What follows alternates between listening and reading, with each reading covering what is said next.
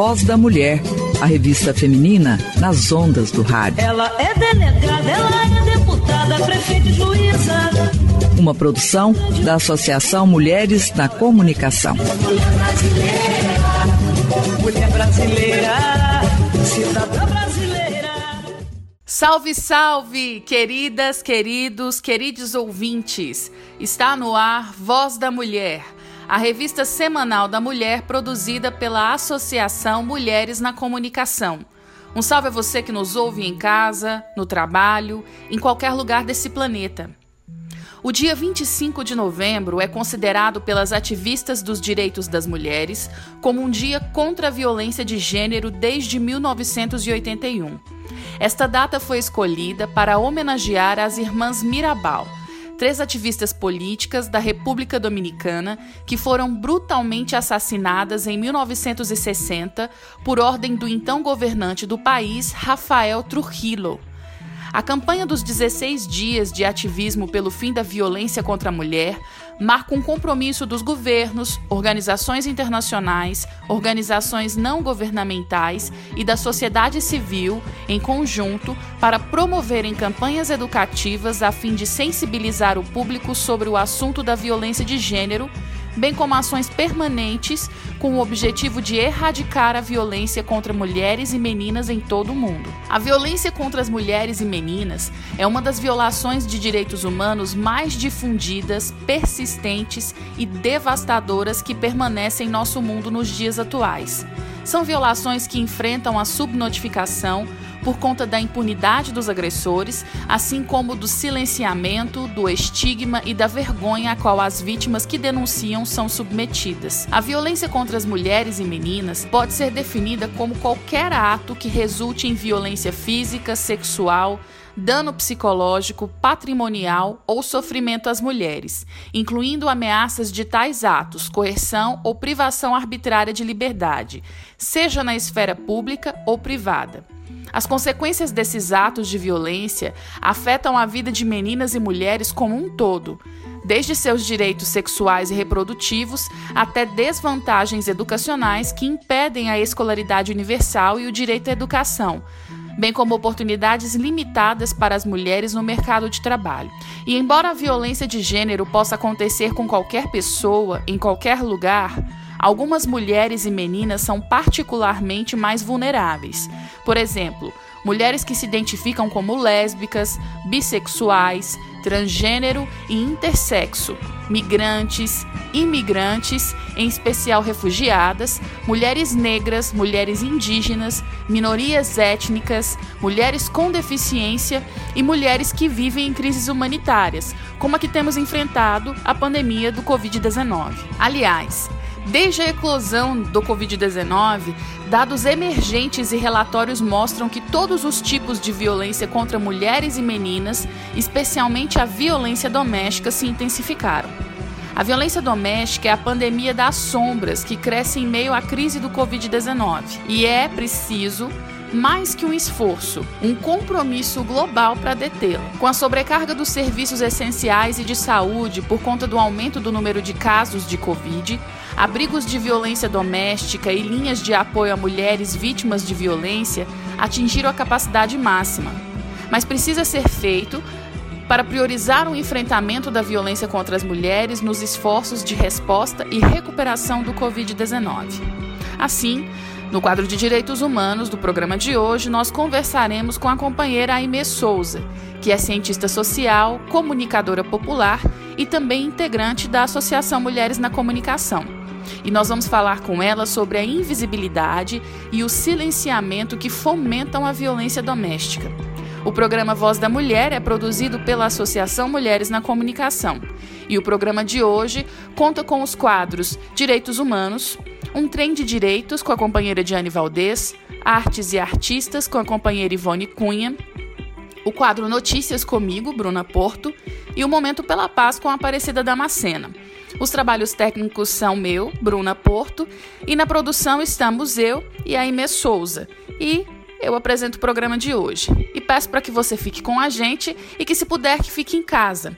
Se você precisar sair, que se proteja e proteja ao próximo, use máscara, pratique a etiqueta respiratória e tome todas as medidas profiláticas. Fique ligada e fique ligado aqui conosco. Você pode participar mandando seu recado pelas nossas redes sociais. No Facebook e no Instagram nós estamos no @mulheresnacomunicação.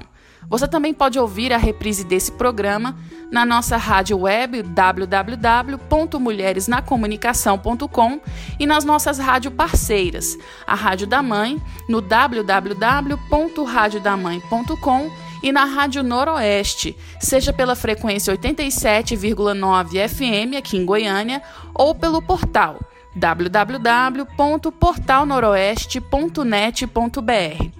Participe conosco. E agora nós vamos para o quadro Direitos Humanos. Direitos Humanos na Voz da Mulher. Em defesa das minorias, mulher. E no quadro de Direitos Humanos do programa de hoje, nós conversamos com a Aimée Souza, que é cientista social, comunicadora popular e também integrante da Associação Mulheres na Comunicação. Olá, Aimée. Primeiramente, eu quero agradecer pela sua presteza em aceitar nos conceder essa entrevista. E nesse mundo louco que a gente vive, é preciso ter muita coragem para ser mulher, para viver como uma mulher e ainda mais para escrever sobre mulheres. Eu gostaria de aproveitar a oportunidade para te parabenizar pela sua pesquisa e todo o seu trabalho enquanto cientista social que pesquisa gênero e que você falasse sobre o processo de pesquisa da monografia que você escreveu, cujo título é Um Violador em Seu Caminho, Feminicídio no Estado de Goiás. Obrigada, Bruna. Obrigada a todas as ouvintes e ouvintes que nos ouvem aqui pela Rádio Mulheres na Comunicação. Eu gostaria de agradecer o espaço tão precioso para falar a respeito de um tema que me é tão caro. Bom, meu processo de pesquisa se iniciou em 2018, quando eu optei por falar sobre direitos humanos e mulheres encarceradas, onde eu pude fazer visitas periódicas na unidade prisional mista na cidade de Inhumas, Goiás. Mas eu mudei o tema por motivos de logística e tempo.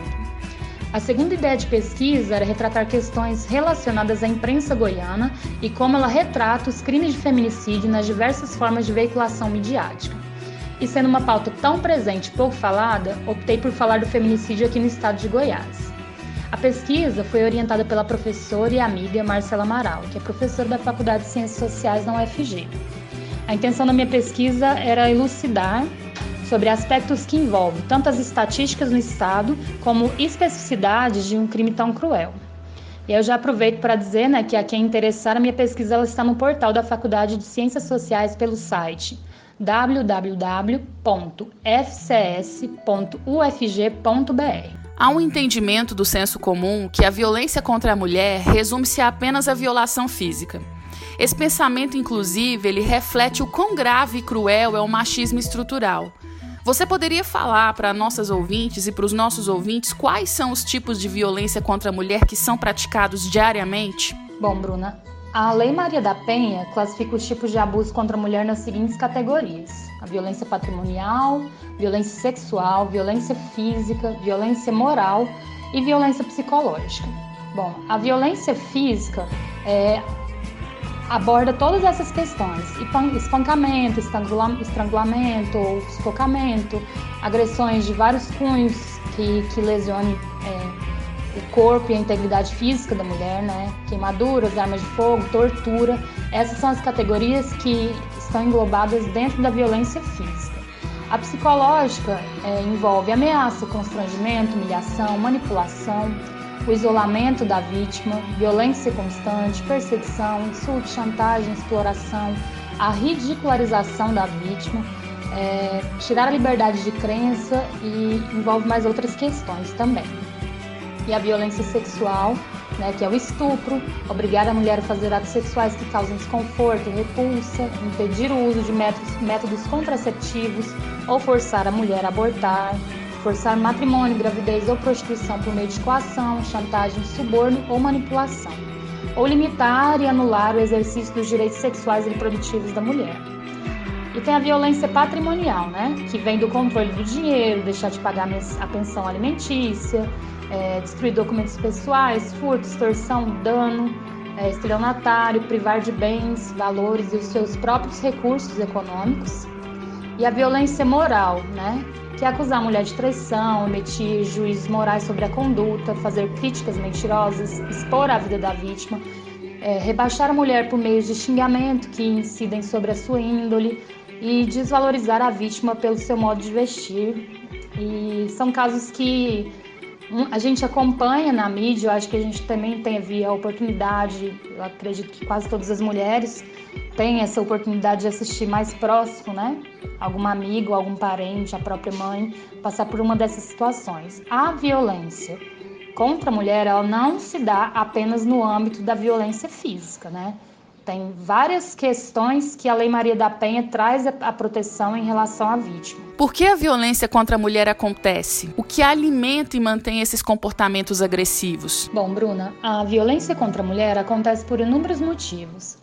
A primeira se pauta por vivermos numa sociedade patriarcal que culmina com o machismo e que exerce o controle dos nossos corpos e vidas, legitimadas por essa estrutura de poder chamada patriarcalismo, né?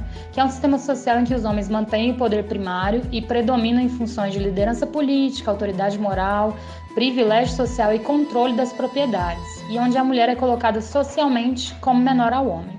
Eu queria deixar explícito aqui que a violência contra a mulher nada mais é que o exercício de poder e controle do homem para a mulher. Aimée, é sabido que a violência doméstica ela é uma pandemia que já ocorre há muitos anos. O mundo todo sofre, né, com essa violência.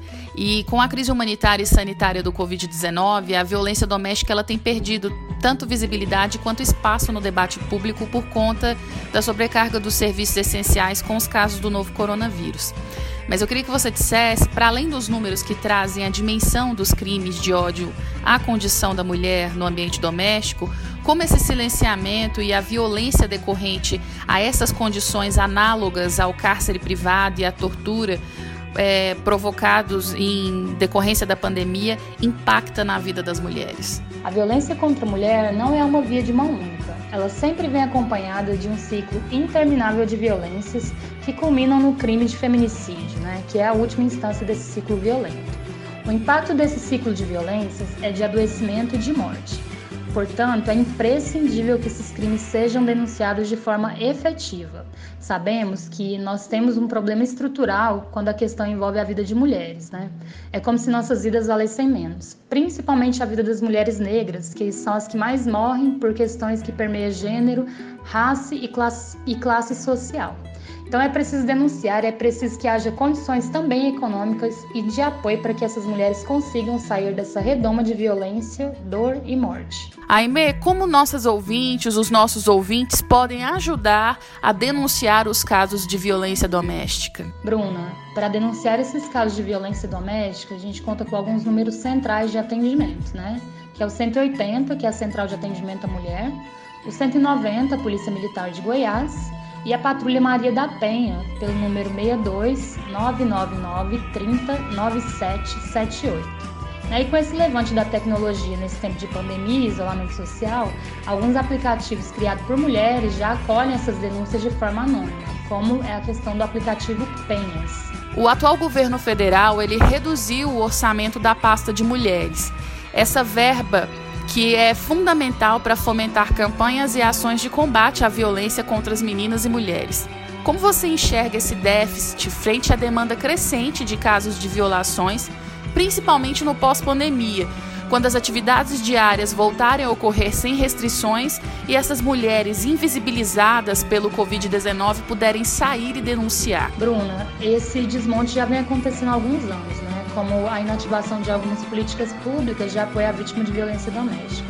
Esses núcleos que estão desativados foram de extrema importância para enfrentar essa questão social que acomete as mulheres. O que poderemos observar nesse cenário que já vem acontecendo é a desassistência das vítimas e a morosidade em solucionar esses casos.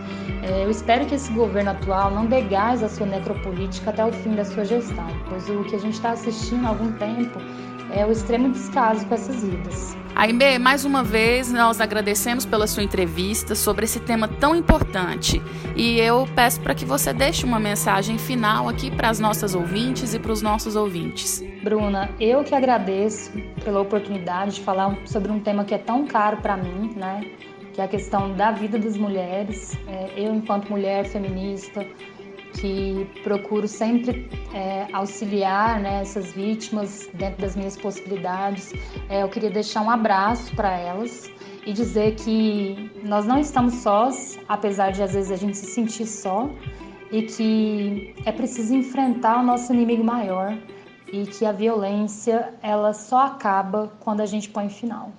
E para que esse final aconteça, a gente precisa usar das estruturas que a gente tem, né? Que é denunciar, que é contar com as nossas redes de apoio, que é buscar entender como esses processos se dão em nossas vidas e pedir ajuda. Eu acho que essa é a grande questão, pedir ajuda quando a gente não consegue andar com as próprias pernas. E é isso, eu queria deixar esse recado para que as mulheres não se silenciem mais e que elas denunciem seus agressores. Obrigada, Bruna, e até a próxima. Depois dessa excelente entrevista concedida pela companheira Aimée Souza, no quadro de Direitos Humanos, nós vamos fazer um pequeno intervalo e ouvir a música O Que Se Cala, do álbum Deus é Mulher, da magnânima intérprete Elza Soares.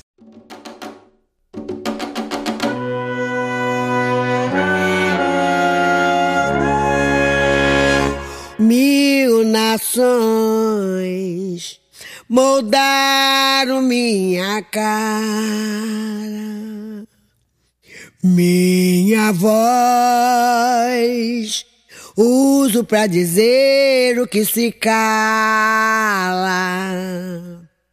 O meu país é meu lugar de fala.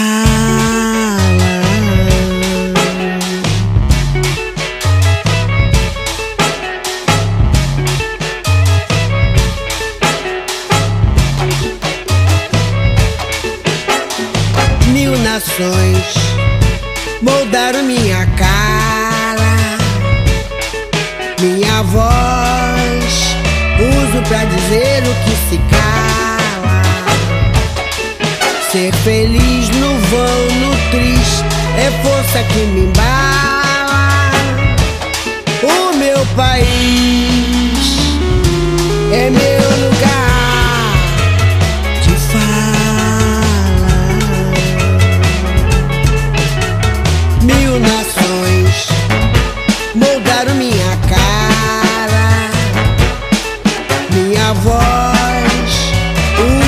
Dizer o que se cala. Ser feliz no vão, no triste, é força que me embala. O meu país é meu lugar de fala. Pra que separar? Pra que desunir? Por que só gritar? Por que nunca ouvir?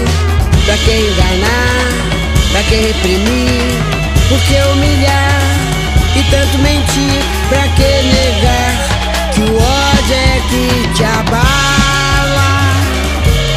O meu país é meu lugar de fala. O meu país. Mil nações moldaram minha cara, minha voz uso pra dizer o que se cala. Ser feliz no vão, no triste, é força que me embala. O meu país é meu lugar de fala. Pra que explorar? Pra que destruir? Por que obrigar? Por que coagir? Pra que abusar, pra que iludir e violentar, pra nos oprimir, pra que sujar o chão da própria sala? Nosso país, nosso lugar de fala. O meu país é meu lugar de fala. Nosso país, nosso lugar de fala, nosso país, nosso lugar de fala. E vocês ouviram a música O Que Se Cala, da Elza Soares. E agora nós vamos para o quadro Um Trem de Direitos, com a companheira Diane Valdez. Um Trem de Direitos, 30 anos do Estatuto da Criança e do Adolescente.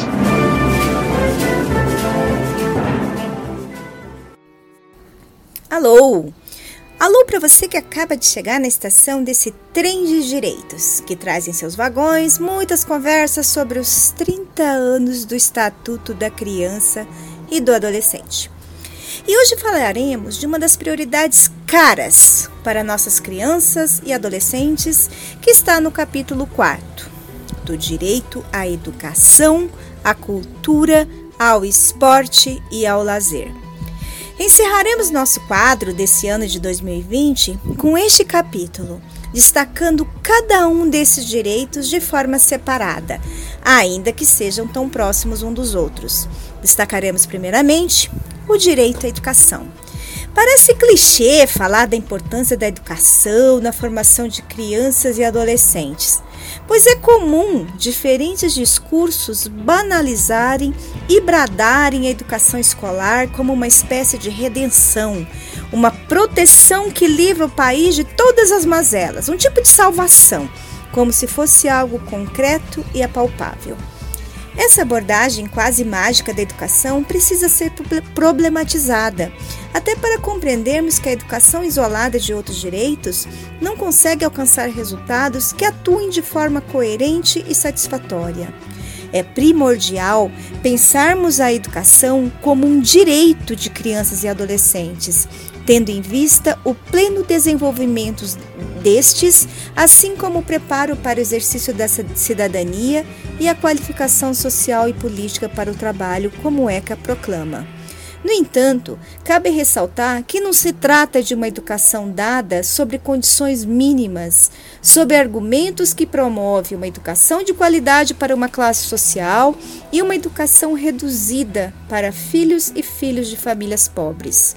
O ECA aponta e exige uma educação integral que assegure a todas as crianças e adolescentes a igualdade de condições para o acesso e a permanência na escola, o direito de ser respeitado por seus educadores, de contestar critérios avaliativos, assim como usar do direito de organização e participação em entidades estudantis.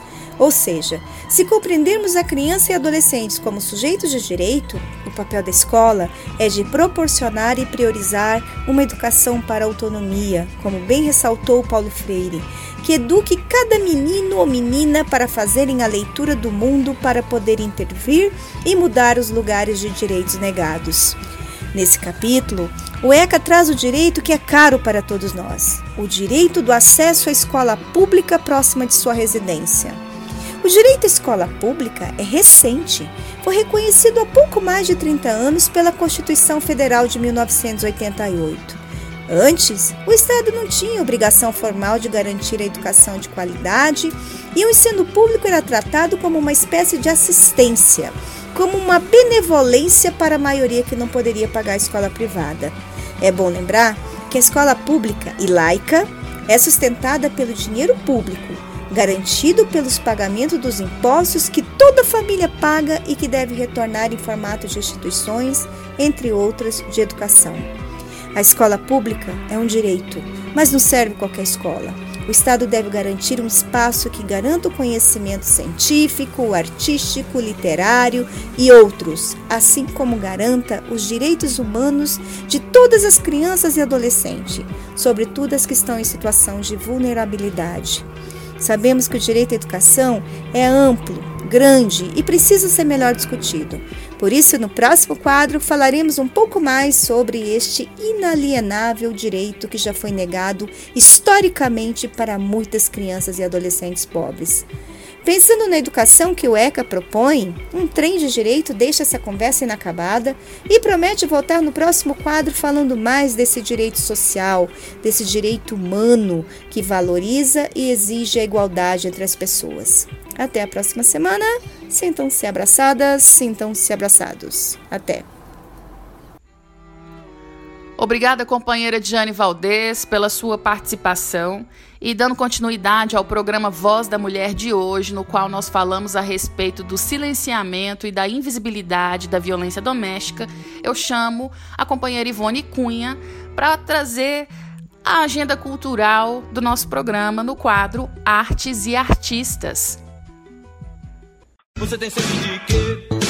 Você tem fome de quê? Artes e artistas na voz da mulher.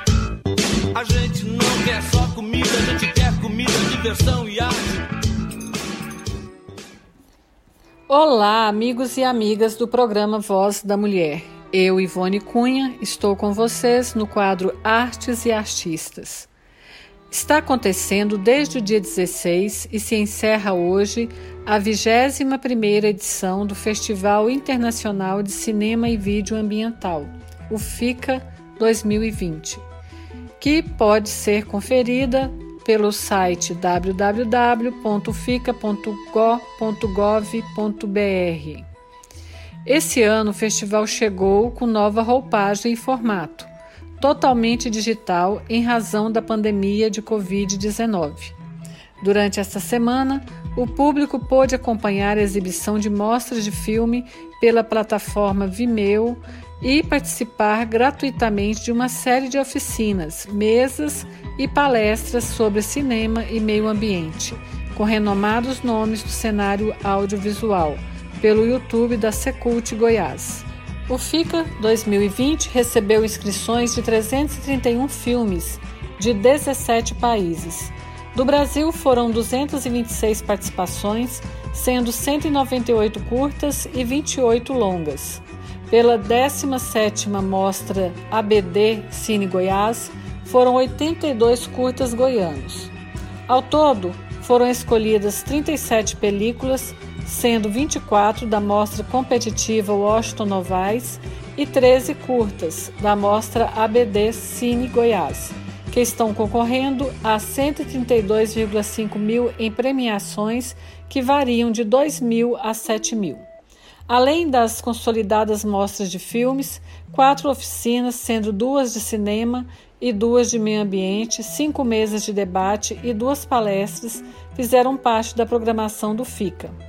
Hoje, sábado 21 de novembro, último dia do festival, haverá a cerimônia de premiação com início às 19 horas no Teatro Goiânia, abrindo com o Prêmio Goiás do Futuro. Na sequência, serão premiadas as produções da Mostra ABD Cine Goiás e da Mostra Competitiva Washington Novaes, encerrando a 21ª edição do FICA 2020. O principal homenageado da 21ª edição do Festival Internacional de Cinema e Vídeo Ambiental, FICA 2020, foi o jornalista Washington Novaes. Ele tinha uma relação de proximidade com o evento. Foi consultor ambiental da mostra desde sua primeira edição em 1999 até 2008.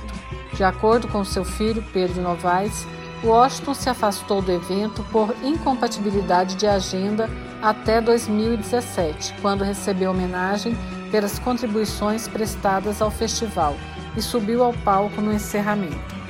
Washington Novaes foi um dos idealizadores do programa Globo Repórter, comentarista do Globo Ecologia e colunista em diversos jornais consolidados pelo país, dentre tantas outras funções da cena jornalística brasileira. Como produtor independente de televisão, ele dirigiu as séries Xingu, A Terra Mágica e Quarup, Pantanal e Xingu, A Terra Ameaçada, resultado de sua especialização em questões indígenas. Em sua trajetória constam diversas premiações nacionais e internacionais, com enfoque ambiental. Entre eles, em 1990, recebeu medalha de ouro no Festival de Cinema e TV de Havana, pela série Xingu, A Terra Mágica, e o Prêmio Internacional de Jornalismo Rei de Espanha pela série de artigos A Amazônia e o Futuro da Humanidade. Em 1992, recebeu o Prêmio ESSO Especial de Ecologia e Meio Ambiente. Em 2002, o prêmio de melhor filme na categoria Educação Ambiental no 8º Festival Internacional de Cinema e Vídeo de Ambiente na cidade de Ceia, em Portugal. E em 2004, recebeu o Prêmio Unesco de Meio Ambiente. Justa homenagem. E atenção, artistas! A Secult Goiânia está com inscrições abertas até o dia 23 de novembro para o auxílio emergencial da Lei Aldir Blanc do edital inciso 3. O prazo do inciso 2 já foi encerrado. As inscrições, então, seguem até o dia 23 de novembro e o edital abrange a seleção de projetos e atividades culturais realizadas online. Maiores informações nos telefones 3524 2540, 3524 2542. Você pode também acessar goiania.gov.br/secult. O Artes e Artistas fica por aqui e a gente retorna no próximo programa. Grande abraço a todos e todas.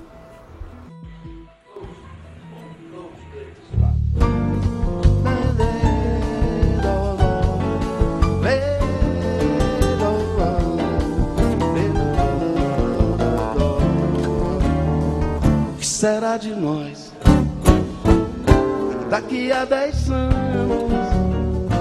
Será de nós, pobres seres humanos?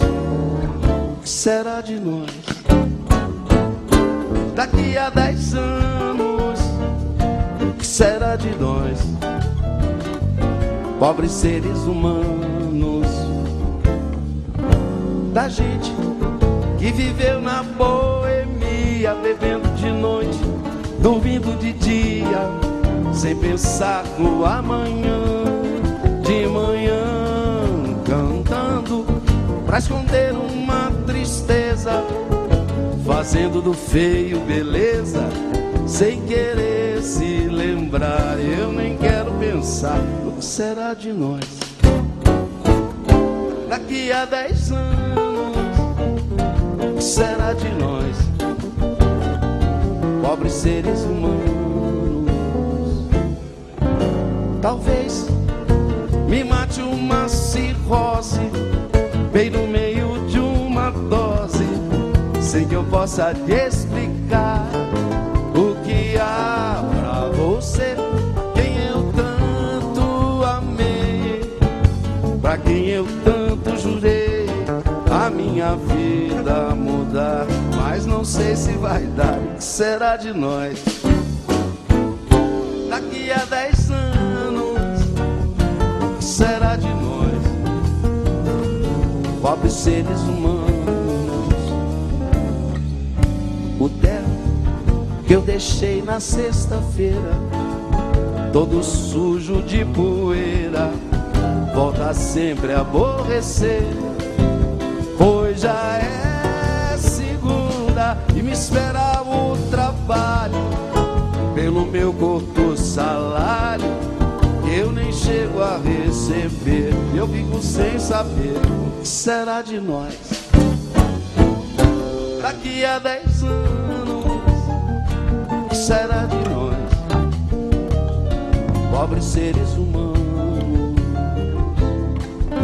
Não sei se poderei ser comportado, ter família e ser casado, com 10 filhos pra criar e um pra nascer, mas eu garanto que ainda vai chegar o dia que essa mesma boemia vai me fazer compreender. O que eu quero é saber o que será de nós daqui a 10 anos. Será de nós, pobres seres humanos? O que será de nós daqui a 10 anos? O que será de nós, pobres seres humanos?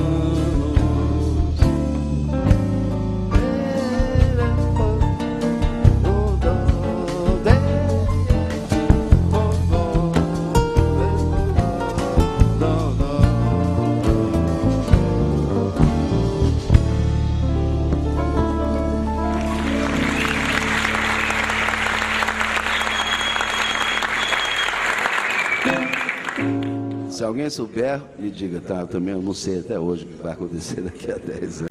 Obrigada, Ivone, pela sua contribuição com o nosso programa de hoje. E no final do quadro, vocês ouviram a música O Que Será de Nós, de Cezinha Canedo. E nesse embalo, eu chamo o quadro de Notícias.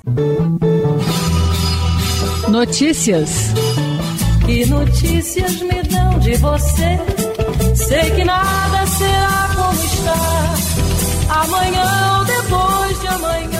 No quadro de notícias de hoje, no dia que antecede a votação do segundo turno dessas eleições municipais de 2020, eu trago uma notícia referente à eleição do primeiro turno, principalmente às eleições de vereadores aqui na Câmara Municipal de Goiânia. Então, um grupo de mulheres exige o cumprimento de 30% da representação feminina nessas eleições de 2020, uma vez que, além do não cumprimento da cota de gênero estabelecida em lei, a partidos que receberam e utilizaram do fundo eleitoral destinado às mulheres de forma incorreta. Esse release ele foi feito pela Cláudia Nunes. Então, um grupo de feministas, militantes, entregaram no dia 26 de novembro, às 9 horas, no Tribunal Regional Eleitoral de Goiás, durante um ato público, um manifesto que exige o cumprimento da lei federal que visa garantir uma cota mínima de 30% de candidatas por partido ou coligação nas eleições. Além disso, a lei ela determina também que as campanhas das mulheres recebam pelo menos 30% dos recursos do fundo eleitoral e ainda tempo de propaganda. No caso de descumprimento, a Justiça Eleitoral ela pode alterar toda a lista de candidatos e de candidatas eleitos, abrindo espaço para outras candidaturas. Aqui em Goiânia, 9 partidos não respeitaram a cota estabelecida. São eles: Avante, Cidadania, PL, PMB, PSB, PSC, PSL, PTB e PTC. Então, nessas eleições, como tem sido amplamente divulgado, se observa a falta de zelo por parte desses partidos políticos de não efetivarem as candidaturas de mulheres em suas chapas, mesmo conscientes da legislação eleitoral. Essa postura ela é incompatível com a democracia e com a justiça, e a utilização dos nomes dessas mulheres apenas para burlar o registro de vagas. Não basta registrar candidaturas de mulheres e depois não garantir a efetiva participação delas no processo eleitoral. Se houver alguma desistência, indeferimento ou qualquer tipo de impedimento às candidaturas de mulheres, eles tiveram, os partidos, tempo hábil para poder substituir essas candidaturas de forma a não comprometer a lisura e a seriedade deles mesmos do pleito eleitoral. Então, participaram desse ato e assinaram esse manifesto diversas entidades da sociedade civil, organizações não governamentais, frentes amplas, e a Associação Mulheres na Comunicação, responsável pelo programa Voz da Mulher, ela faz parte. Afinal de contas, 30% é lei. Eu quero fazer uma reflexão a respeito dessa notícia. As cotas para as mulheres, elas foram pensadas como um instrumento para aumentar o número de mulheres eleitas para os cargos públicos, mas a aplicação dessas cotas, ela depende de diversos fatores. Aqui na América Latina, ela se espalhou a partir do compromisso firmado entre diversos países pela promoção da igualdade de gênero, que foi firmado na Conferência de Beijing de 1995, na ocasião da 4ª Conferência Mundial sobre a Mulher, que foi realizada pela Organização das Nações Unidas. E pensar nessas cotas de gênero na política é pensar em medidas afirmativas de reserva de espaço e de recurso para a promoção da eleição de mulheres.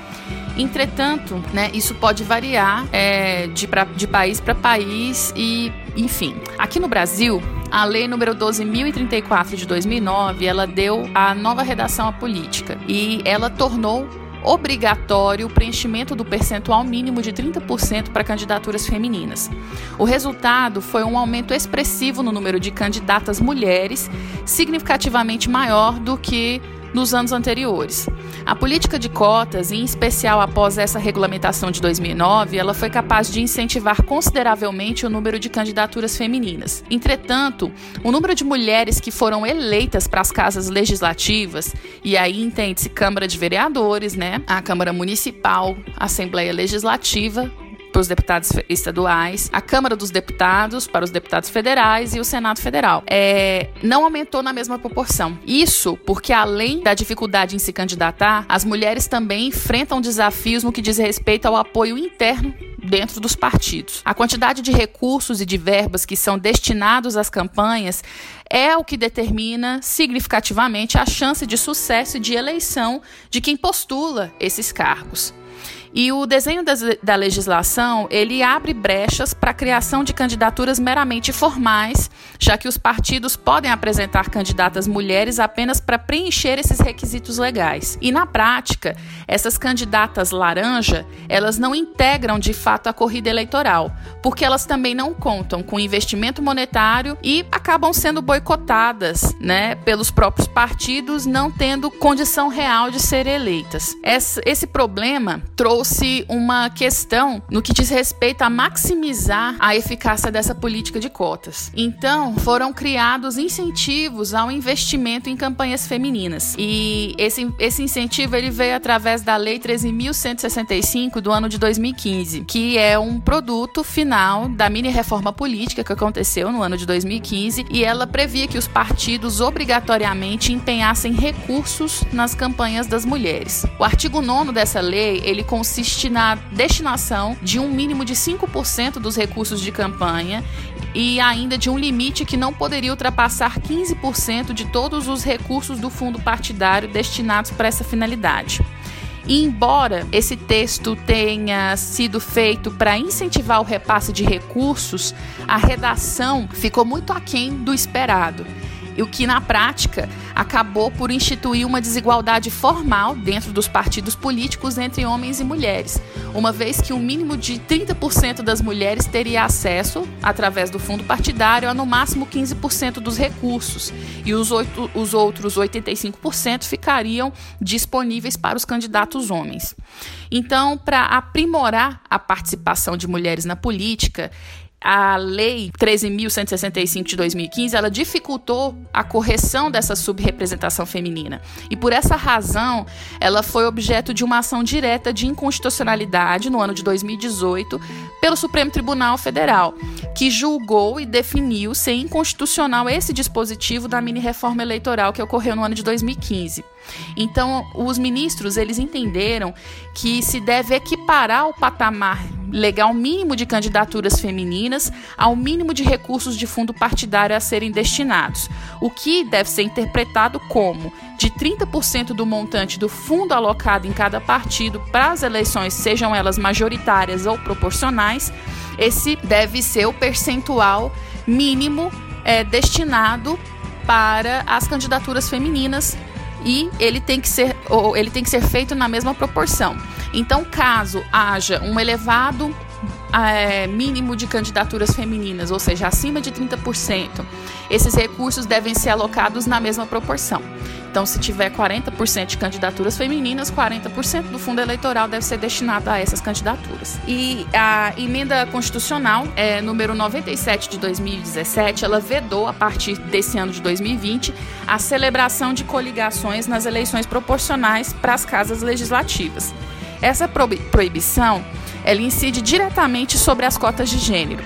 Se antes o preenchimento da cota ele poderia ser dado por coligações, que são a união de dois ou mais partidos, agora a indicação deve ser feita por cada partido individualmente. Então, esperava-se que essa medida fomentasse as candidaturas femininas com o lançamento de um maior número de mulheres nas eleições. E, de fato, houve um aumento nesse ano de 2020, nessas eleições municipais, de candidaturas femininas. Mas quando a gente sai da análise da letra da lei e a gente parte para uma reflexão sobre os agentes que operam essas regras, a gente consegue ter respostas que a lei não traz. Porque as leis, elas não se operam sozinhas. E no caso das decisões políticas, o processo de tomada de decisões, ele é organizado pelos partidos políticos, que são entidades que organizam o trabalho político. E os partidos políticos brasileiros, eles são majoritariamente controlados por figuras tradicionais que não estão dispostas a abrir mão dos seus domínios. E essas figuras, elas são, como não é de se surpreender, homens majoritariamente, homens brancos e ricos. E quando a gente faz essa análise política, a gente tem como pensar e entender como são tomadas as decisões e nas relações de poder envolvidas entre esses agentes que têm interesses divergentes e que buscam fazer valer esse seu conjunto de interesses a qualquer custo. Essas relações de poder, elas envolvem hierarquias, diferenças de prestígio, capacidades desiguais de influenciar decisões. E no histórico da atuação política das mulheres brasileiras, apesar da gente ter uma proeminência de líderes políticas muito importantes e de grande renome, a gente tem que entender que a maioria, a grande parte da atuação política das mulheres no Brasil, ela sempre foi marginal.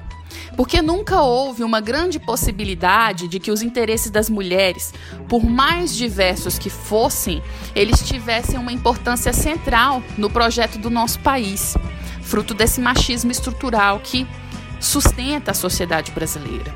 E isso é resultado de uma desigualdade também na condução da vida política, nas barreiras que impedem que a gente, enquanto mulher, tenha importância nessa tomada de decisão.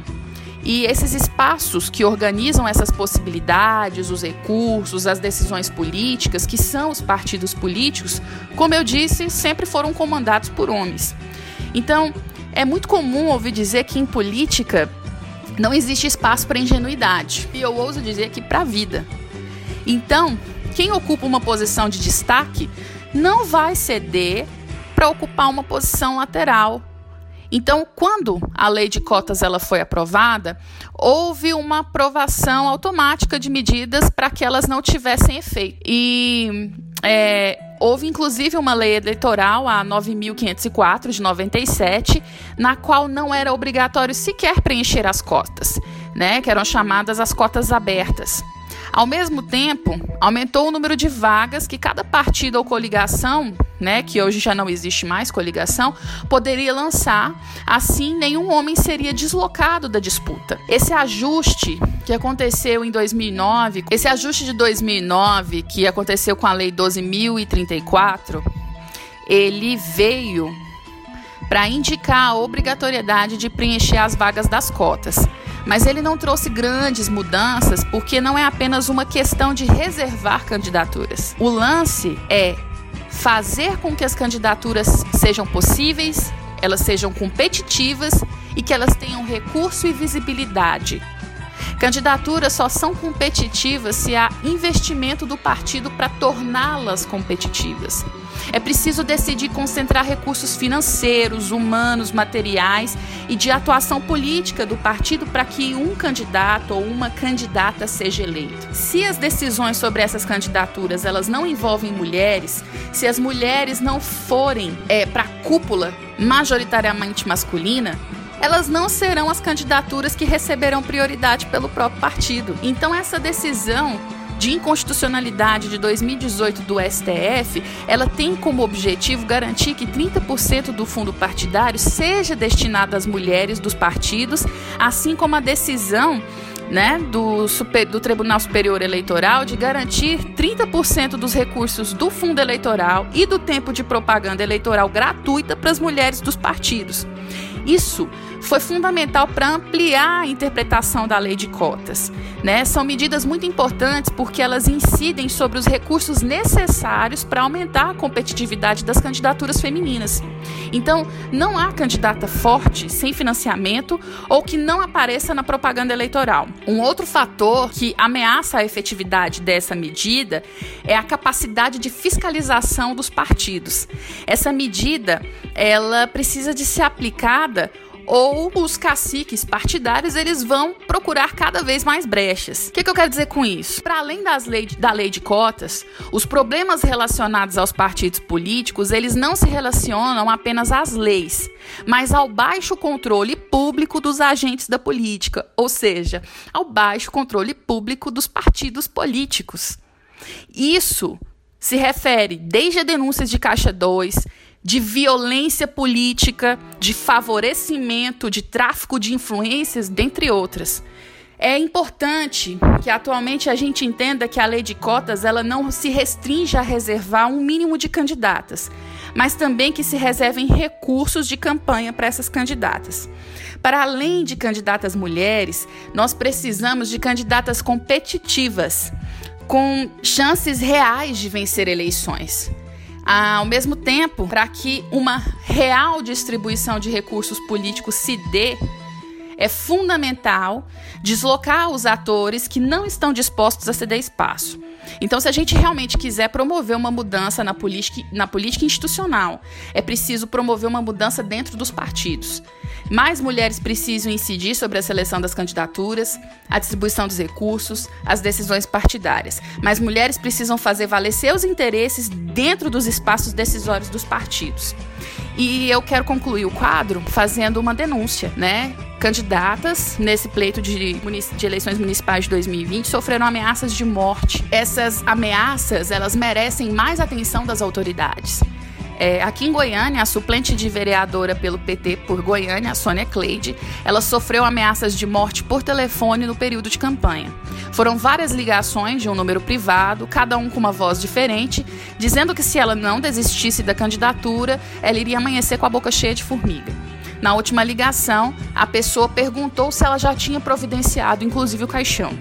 Essas ameaças, elas foram comunicadas à candidata majoritária do partido, a deputada Adriana Accorsi, e também à assessoria jurídica do Partido dos Trabalhadores. No dia 13 de novembro, a candidata Sônia Cleide se reuniu junto à sua coordenadora de campanha, Geralda Ferraz, e também ao assessor jurídico do Partido dos Trabalhadores, o Diogo Mota, e eles foram até o 4º DP de Goiânia e registraram um boletim de ocorrência, comunicando as ameaças e pedindo providências às autoridades policiais.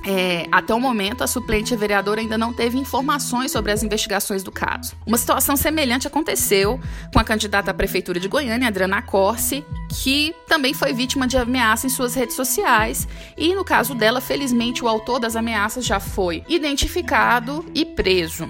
Outros casos aconteceram no Brasil, mas o que eu quero chamar a atenção é que existe realmente uma necessidade de fiscalização dentro dos partidos.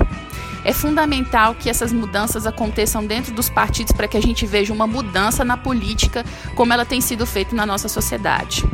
Uma candidata branca sofreu ameaças de morte e o seu algoz já foi preso. Enquanto uma candidata negra, ela também sofreu ameaças de morte e até então nenhuma autoridade se manifestou. Nem a autoridade policial, nem a autoridade do partido. Isso é criminoso. Isso é gravíssimo. Há mais de 2 anos, a vereadora carioca Marielle Franco ela foi morta em consequência da sua atuação na defesa das pautas dos direitos humanos. A Marielle era uma mulher negra e de grande referência nos movimentos sociais. É fundamental que a gente se posicione diante dessas ameaças sofridas por essas mulheres que ousam colocar seus nomes na militância política e que podem ser interpretadas por vários vieses.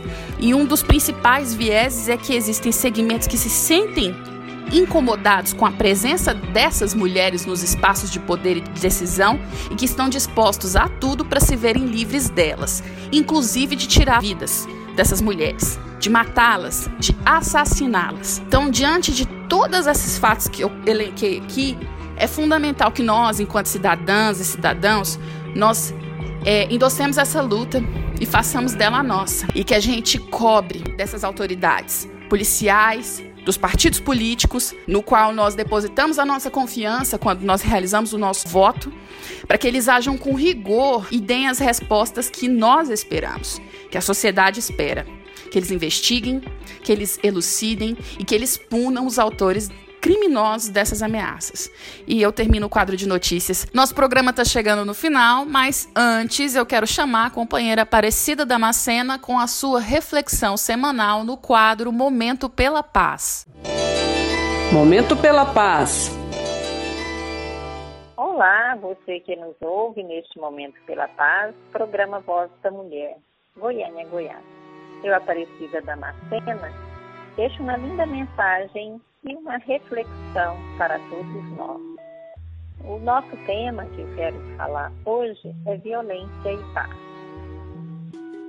No nosso bom dicionário, né, ele nos informa que a violência significa qualidade de violência, ato de violentar.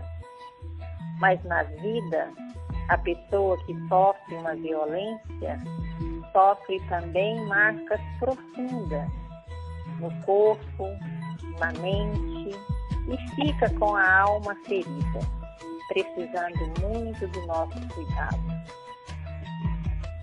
A pessoa violenta é uma pessoa que pensa, que a vítima é a sua propriedade e covardemente o maltrata.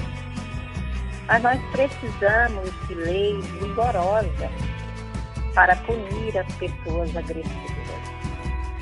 E também as vítimas precisam de leis mais eficazes e de acesso menos burocrático para ser protegida e cuidada.